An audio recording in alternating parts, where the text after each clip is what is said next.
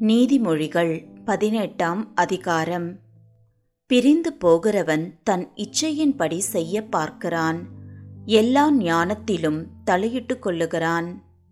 மூடன் ஞானத்தில் பிரியம் கொள்ளாமல் தன் மனதில் உள்ளவைகளை வெளிப்படுத்த பிரியப்படுகிறான். துன்மார்க்கன் வர அவமானம் வரும்.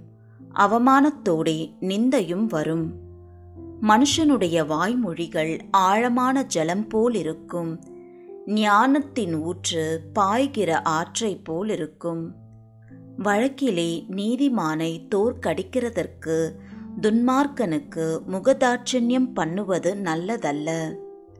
மூடனுடைய உதடுகள் விவாதத்தில் நுழையும். அவன் வாய் அடிகளை வரவழைக்கும். மூடனுடைய வாய் அவனுக்கு கேடு. அவன் உதடுகள் அவன் ஆத்துமாவுக்கு கண்ணி. கோல்காரனுடைய வார்த்தைகள் விளையாட்டு போலிருக்கும் ஆனாலும் அவைகள் உள்ளத்திற்குள் தைக்கும். தன் வேலையில் அசதியாயிருப்பவன் அலிம்பனுக்கு சகோதரன்.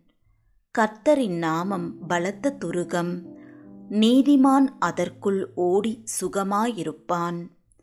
ஐஸ்வர்யவானுடைய பொருள் அவனுக்கு அரணான பட்டணம். அது அவன் எண்ணத்தில் உயர்ந்த மதில் போல் இருக்கும்.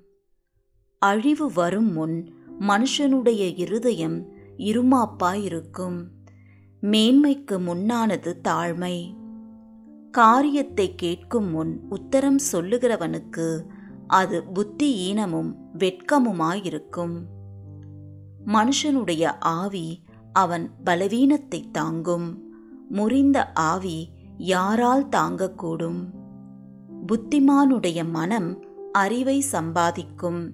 ஞானியின் செவி அறிவை நாடும். ஒருவன் கொடுக்கும் வெகுமதி அவனுக்கு வழியுண்டாக்கி பெரியோர்களுக்கு முன்பாக அவனை கொண்டு போய்விடும். தன் வழக்கிலே முதல் பேசுகிறவன் நீதிமான் போல் காணப்படுவான். அவன் அயலானோ வந்து அவனை பரிசோதிக்கிறான். சீட்டு போடுதல் விரோதங்களை ஒழித்து பலவான்கள் நடுவே சிக்கறுக்கும். அரணான பட்டணத்தை வசப்படுத்துவதைப் பார்க்கிலும் கோபம் கொண்ட சகோதரனை வசப்படுத்துவது அரிது.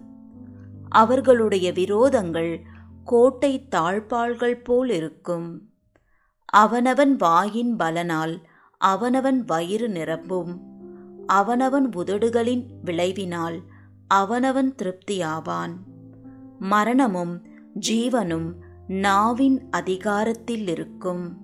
அதில் பிரியப்படுகிறவர்கள் அதன் கனியை புசிப்பார்கள். மனைவியைக் கண்டடைகிறவன் நன்மையானதைக் கண்டடைகிறான். கர்த்தரால் தயையும் பெற்றுக்கொள்ளுகிறான். தரித்திரன் கெஞ்சி கேட்கிறான். ஐஸ்வர்யவான் கடினமாய் உத்தரவு கொடுக்கிறான். சிநேகிதர் உள்ளவன் சிநேகம் பாராட்ட வேண்டும். சகோதரனிலும் அதிக சொந்தமாய் சிநேகிப்பவனும் உண்டு.